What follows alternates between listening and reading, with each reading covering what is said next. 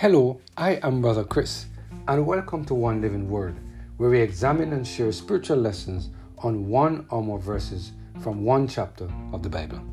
Today we're focusing on the topic Give Them All to Jesus, based on our reading of 2 Chronicles chapter 23, verse 16 and 17. Let us hear what the word of the Lord has to say in this passage of scripture. And Je- Jehoiada made a covenant between him and between all the people and between the king that they should be the Lord's people.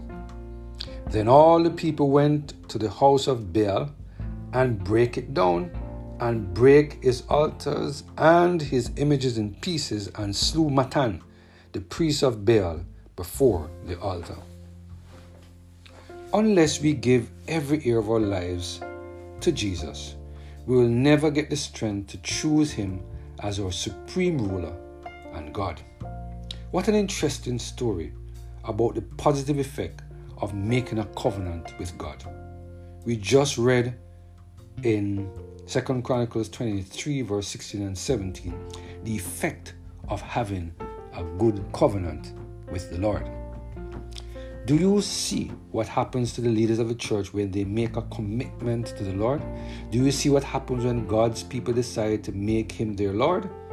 Matthew Henry, in his commentary on this passage of scripture, said, God covenanted with Jehoiada to make them for his people.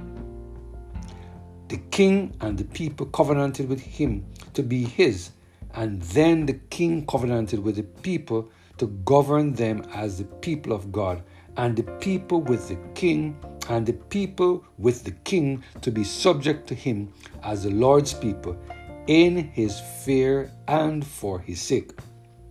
Let us look upon ourselves and one another as God's people, and this will have a powerful influence upon us in the discharge of all our duty, both to God and to man they would not have done half their work if they had only destroyed the usurper of the king's right and not the usurper of God's right if they had asserted the honor of the throne and not that of the altar. The greatest grievance of Athaliah's reign was the bringing in of the worship of Baal and the supporting of that. Therefore, that must be abolished in the first place. Down with Baal's house, his altar, his images, down with them all, and let the blood of the priest be mingled with his sacrifices. For God had commanded that seducers to idolatry should be put to death.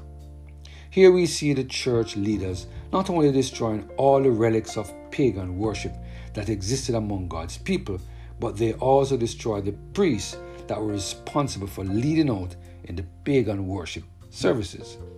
Not only did they destroy the worship of Baal, but they also made a covenant to be God's people.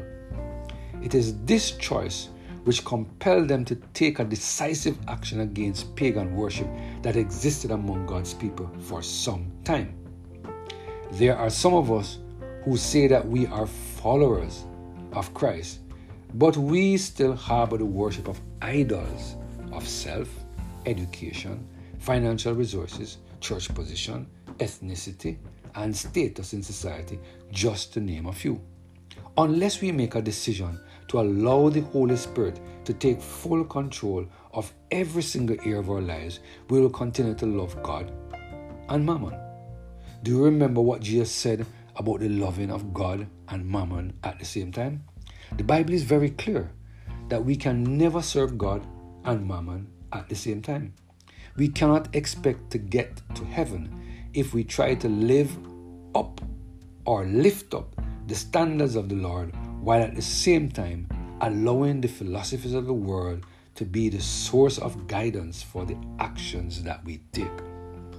We serve a jealous God who doesn't intend for his people to have any other gods before him.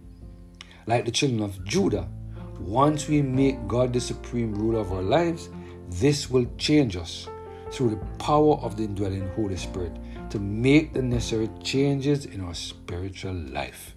Once we make a covenant with the Lord, this will compel us to surrender every area of our lives to the total control of the Holy Spirit so that He can lead us into the paths of righteousness. Today, the Lord is calling us to give up our worship of idols.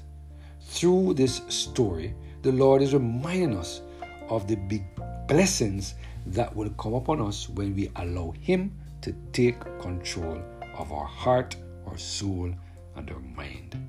I pray that we will give our all to Jesus so that He can continue to lead us into the path of righteousness. Let us pray. Father, we thank you for the reminder that idolatry is dangerous, that we need to get rid of our idols. Lord, give us strength to put them aside so that we can give our all to you. We pray through Jesus Christ, our Lord. Amen. Have a blessed and Holy Spirit filled